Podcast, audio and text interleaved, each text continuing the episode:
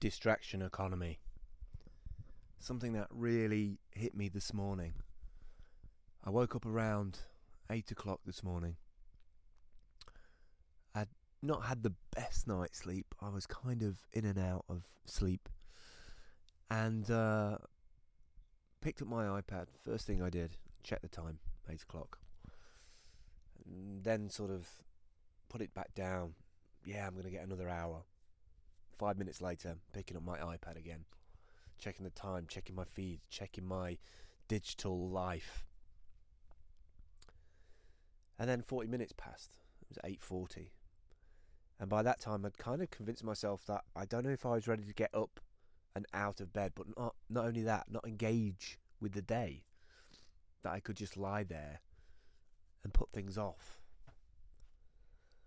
So I loaded up my XBMC player and put on one of my favourite films for getting myself out of bed and inspiring me and making me realise what I'm doing. And that's Interstellar.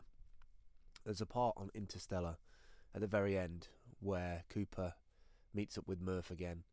And for me, it's a, a unifying reality shock moment where it pulls together all the things that it is to be human, that it is to love and to care about your siblings, your DNA, in Cooper's case, his daughter, and how much he loved his daughter and didn't get to see her grow up past a certain age because he was in the galaxy, in the universe somewhere, discovering fifth, sixth dimension quantum physics to pass back via a coded watch which was given in love with all the data about how they could emulate this quantum physics and basically solve situation on Earth or off Earth, eventually Saturn on Cooper Station.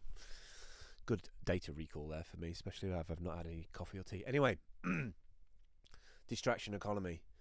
You know, I, I sometimes think that we don't get stuff done as creators because it's apathy, because we're just overwhelmed with life and the choices, or we're tired, or we're just sick of the day to day grind of earning that money in that dead end job that we absolutely hate.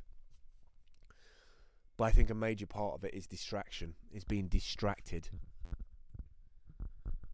Distracted from doing the stuff that would get us into a place of compassion and love. You know, that film to me, Interstellar, that part at the end of the film got me out of bed this morning, got me up, made me realise that I have a, a, wonderful daughter who deserves everything. And uh, just Murph saying, you know, my dad promised me. And some of the promises that I've promised Ella that I don't feel I've delivered on yet. And every day I'm getting older. I log on Facebook this morning, there's eight people. Four of them I'm, I would consider friends if they were here and we were drinking coffee and hanging out wishing them happy birthday that they'd managed another a year, you know, added a, another birthday onto their time clock. But we are super flippant about time, like it's going to last forever. Like we've got another day, like we've got more time to get it in. And I know that I'm losing that battle. I know we all are losing that battle of getting the things that we're meant to do done on a day to day basis. So I just wanted to put that out there that instead of investing in the distraction economy of not getting to where we want to get to by jumping into these platforms just for some semblance of connectivity between us, that kind of lucid connection of being human, awareness of, hey, I'm here and I exist as well, is not enough. It's a distraction we use these tools sometimes to distract ourselves. We have relationships and friendships that are time sucks, that are vampiring our energy away from doing the stuff that we want to do. And the stuff that we want to do will bring us together with those people anyway. So we've got to stop investing in that distraction economy. It's really difficult as a creative to get mobilized every day. It's very difficult to work solo if that's what you do. It's very difficult to be inside your own head and just have all the answers. You need people around you, but you also reckon that you need to recognize what's a distraction and what's useful. And that's the hardest thing is finding the value in those moments. Sometimes you need the serendipity of just chaotically being out in the world and just letting the world take you along. But it's really difficult nowadays. There's so much distractions from everywhere. I literally had iMessage popping up. I had another message thing popping up. I had a friend whose car had broken down. You know, I had all of these factors taking over my morning before I'd even had anything to eat. You know, as much as I love technology, it's been completely disruptive to the human condition when we're changing the way that we survive based on our addiction to the distraction economy.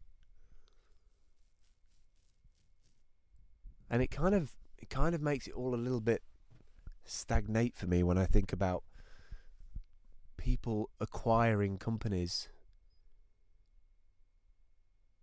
I stop myself there because the acquisition of companies is another topic for another day. I've already been thinking about that quite a lot. But it does make me think. I'm going to quickly quickly end that up. It does make me worry about the communities we build online for these overseers who who who ultimately go and buy a company. I want to get into that community stuff another day. That that was not the topic of this podcast, and I'm not going to edit it. I kind of like the raw talking into a microphone thing.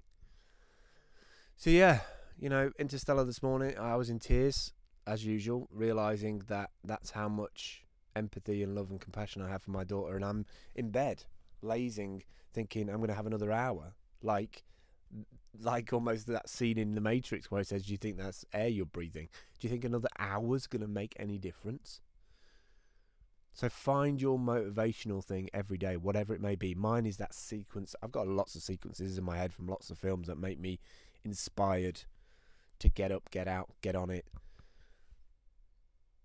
So find your find your thing, you know, and play it back to yourself every day. I've just started using a fantastic app called Headspace to give myself 10 minutes a day of Headspace, and I've started doing that with other friends. So I've got two people on there now, so we can nudge each other to make sure that we've done our Headspace for the day. I'm going to get on my computer after I've had my breakfast and after, my tea. I'm going to record a video I'm going to publish that onto the Udemy studio to get some feedback. And then I'm going to do my headspace. And then I'm going to meet up with my mum because she's getting a new laptop. And then I'm going to come back and I'm going to smash it. I'm going to smash it today. I'm going to get my blab course as far as I can get done today on Udemy and get that up. All this week, I'm going to avoid the distractions and I'm going to focus on that because that will enable me to do other things with my life.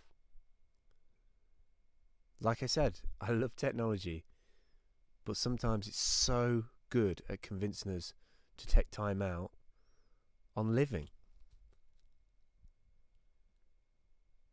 That's all I really wanted to say today.